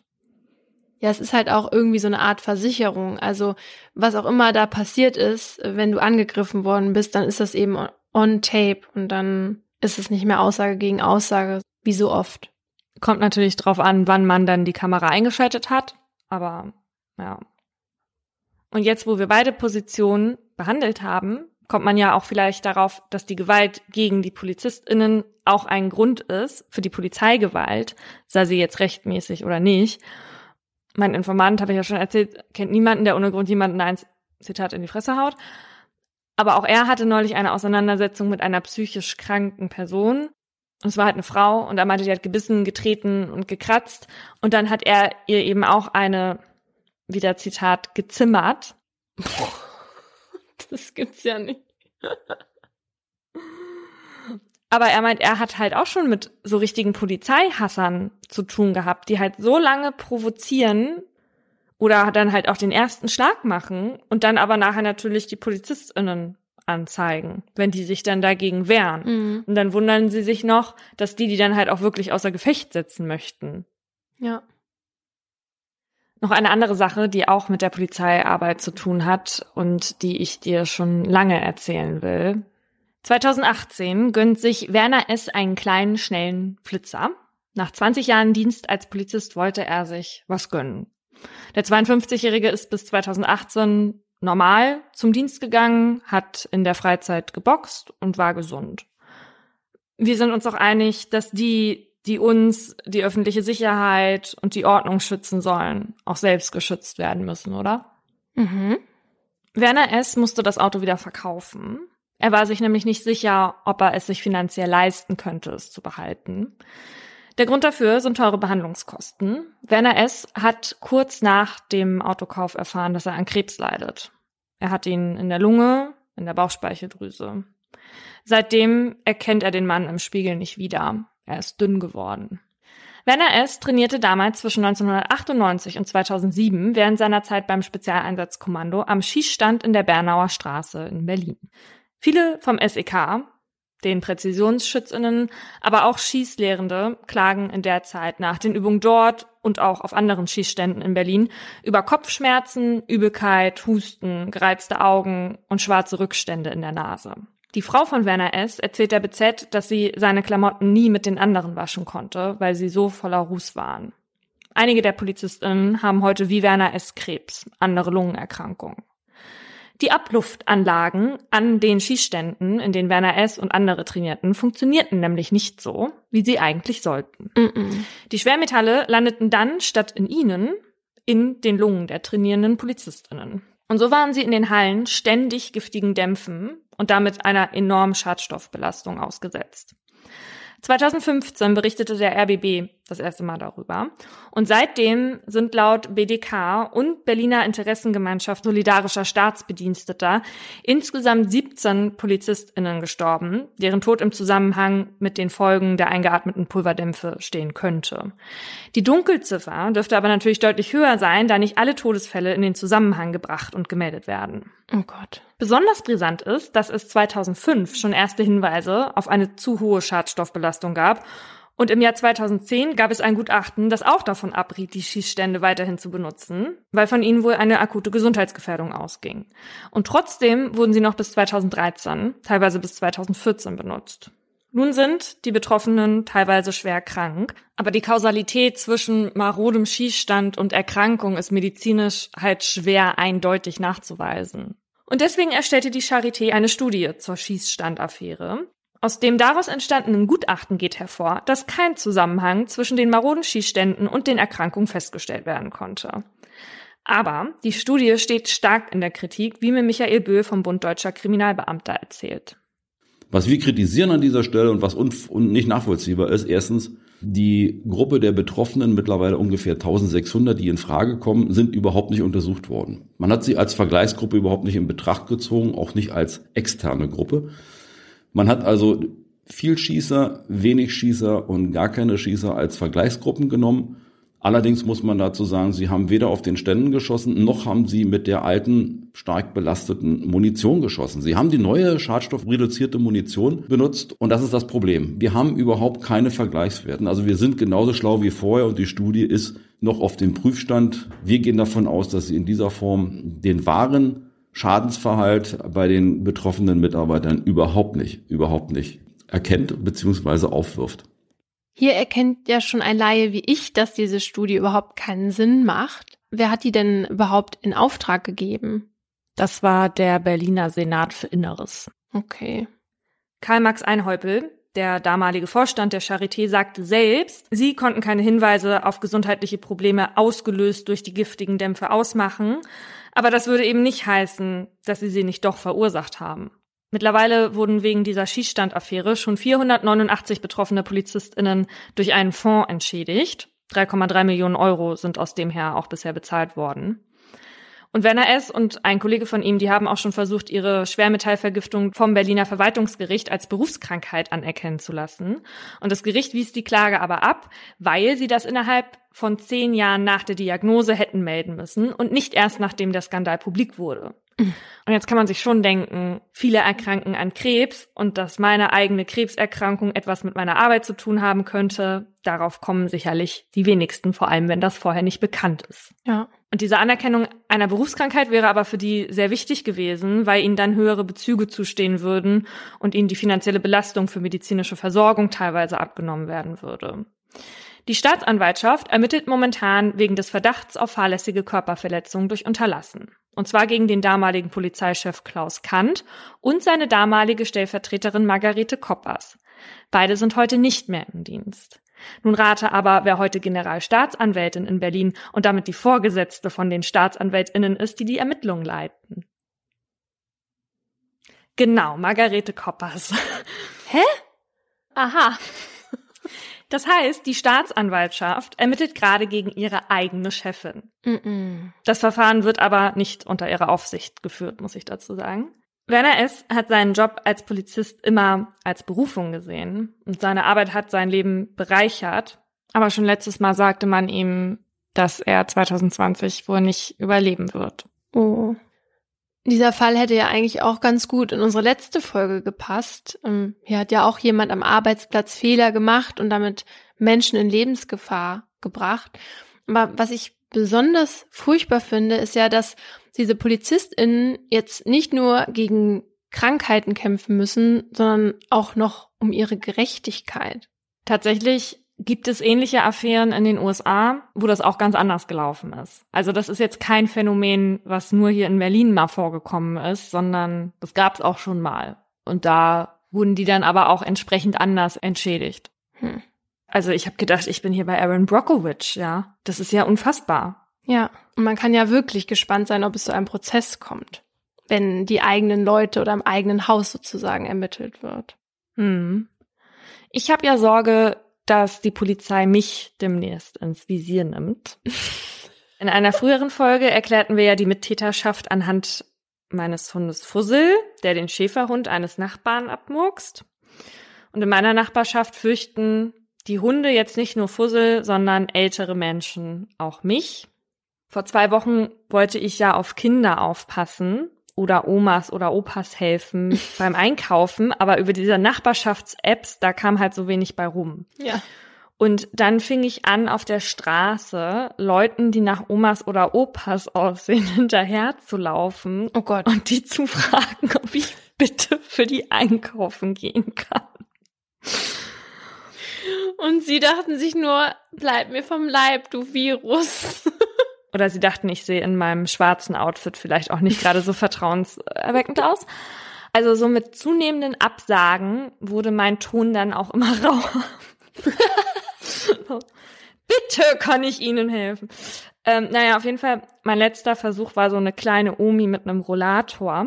Und ich bin ja schon eine Weile hinterher getapst, weil ich mich auch da wieder dann erst nicht so getraut habe und das hat sie wohl gemerkt und dann so ein bisschen Angst geschoben. Naja, auf jeden Fall hatte ich sie dann gefragt, ob ich ihr helfen kann, weil sie ging so Richtung Supermarkt und dann meinte sie so, nee, nee, äh, ich will hier nur was um die Ecke gucken. Und ich dann so, ja, okay, ja. Und dann habe ich die kleine Lügnerin im Supermarkt beim Joghurt erwischt. Hat sie dich auch gesehen? Ich glaube, so doll konnte die nicht gucken, weil die hat sich die, die Joghurtdrinks so doll vor die Nase gepresst. Ähm, aber ich muss sagen, ich war hart beleidigt einfach, ja. Ich will, möchte unbedingt, wirklich unbedingt eine Oma oder einen Opa aus der Nachbarschaft. Und ich weiß nicht, warum sie mich nicht wollen. Ich würde das mit diesem Zettel einfach machen und dann melden sie sich. Aber wenn du so auf die zugehst, dann denken die schon, die haben ja Angst vor jedem Sozialkontakt gerade. Das heißt, jede Sekunde, die du mit denen redest und deine Hilfe anbietest, ist quasi eine Sekunde zu viel für die. Aber ich habe schon einen Zettel rausgehangen. Ja, aber dann kannst du nicht mehr machen. Dann sind die vielleicht schon versorgt mit so einer netten Nachbarin. Aber ich kann das viel besser machen als die. Weiß ich nicht. Meinte ich immer um Fussel. Weiß ich den Punkt genannt habe. Oma jagt. okay, tschüss, tschüss, abschließen.